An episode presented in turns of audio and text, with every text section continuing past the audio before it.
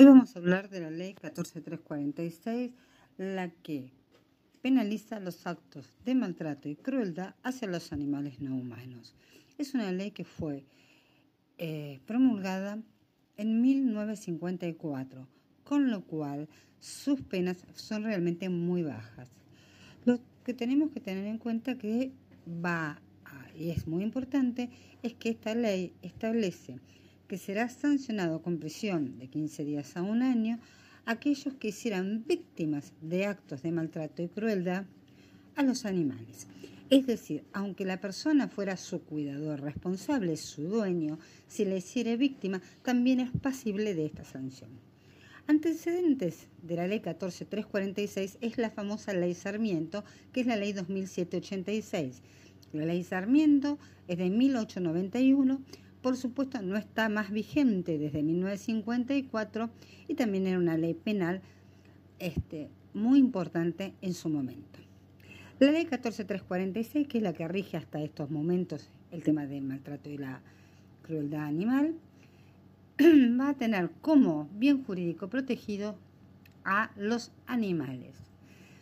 Si bien va a establecer distintos eh, puntos en los cuales van a decir que se protege la moral pública, no quiere que se hiera la cultura, el sentimiento de piedad. Tengamos en cuenta que en 1954 el derecho animal, visto como lo vemos hoy, no estaba en visión de nadie, por más que sí estaba, obviamente, la protección de los otros animales. El artículo primero dice que será reprimido de por prisión de 15 días a un año el que infringiere malos tratos o hiciere víctima de actos de crueldad a los animales. El sujeto son los animales. ¿Cuáles? Los domésticos, los cautivos, los silvestres, los domesticados. Todos ellos. Sujeto activo, el que realiza la acción o omisión de maltratar. ¿No? Dependiendo en cada artículo podemos ver, puede ser el encargado del animal, el cuidador responsable, un veterinario, un funcionario, un vecino. El sujeto pasivo es el titular o portador del interés cuya ofensa constituye la esencia del delito.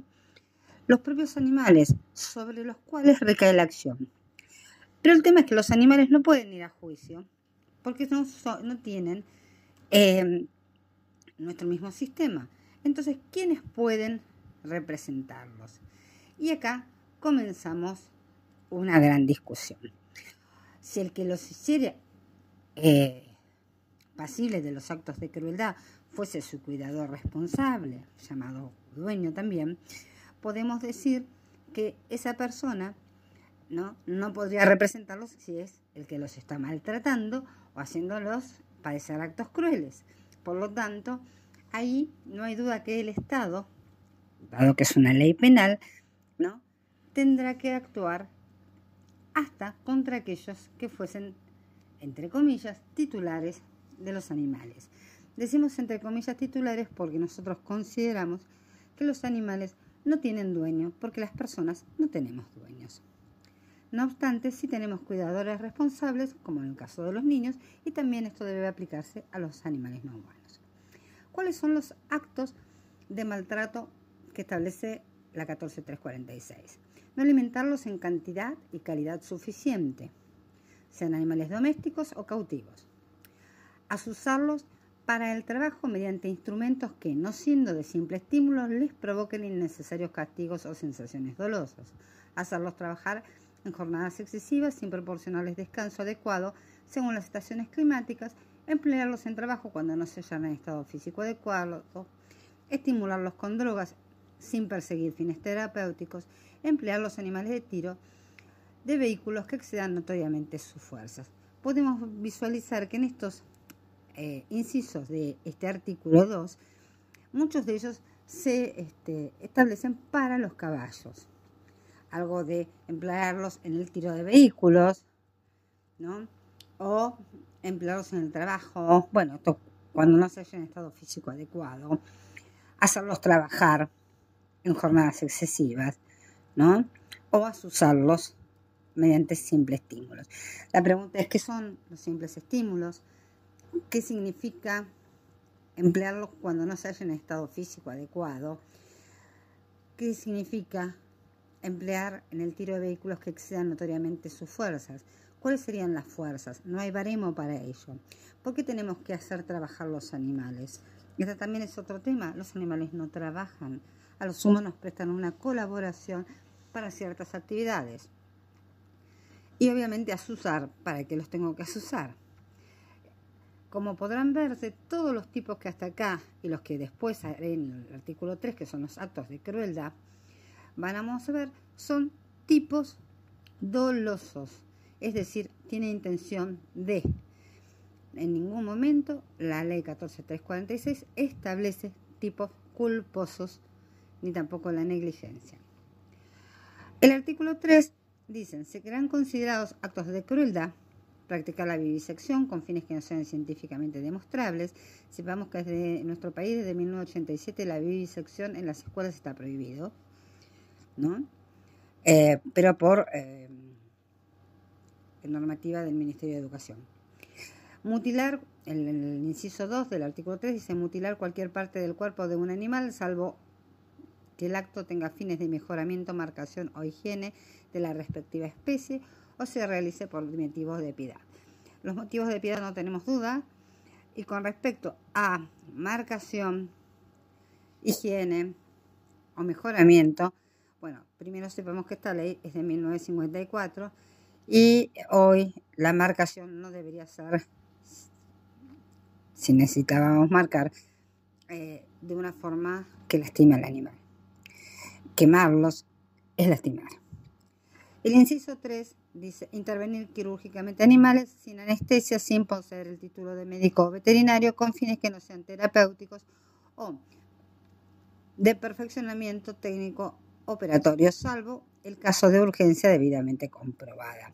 Obviamente que acá lo que se está tratando es que los médicos o los veterinarios sean aquellos que puedan solamente actuar e intervenir quirúrgicamente y siempre, ¿no? Tiene que haber anestesia. Eh, experimentar con animales en grado superior en la escala zoológica al indispensable según la naturaleza y la experiencia.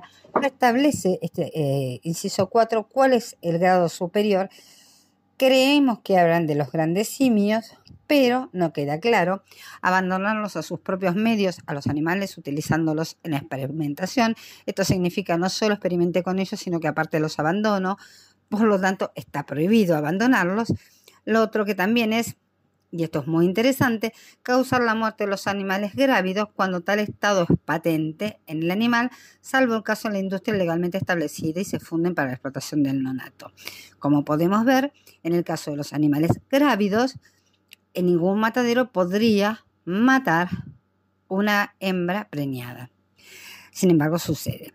El 7 es el más rico en todo porque habla de varios tipos legales, lastimar, arrollar animales intencionalmente, causarles torturas o sufrimientos innecesarios o matarlos por el solo espíritu de perversidad.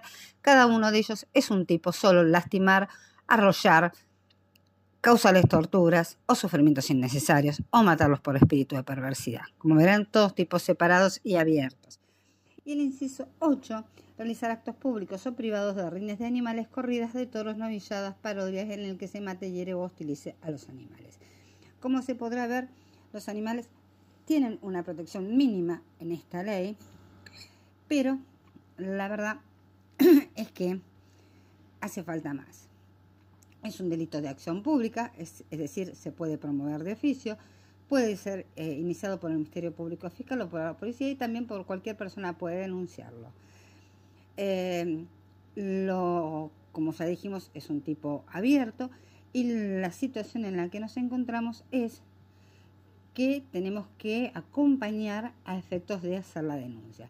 La denuncia se hace en cualquier fiscalía o policía en el interior del país y en la capital federal, en fiscalías, especialmente está la fiscalía especializada, la OFEMA, que está especializada para la temática animal. Se puede hacer, en el caso de hoy por hoy, dada la pandemia, se pueden hacer todas en forma virtual, pero antes la UFEMA también tenía el sistema virtual en el cual se hace la denuncia y se acompaña toda la prueba y después ellos lo van a llamar a uno a declarar.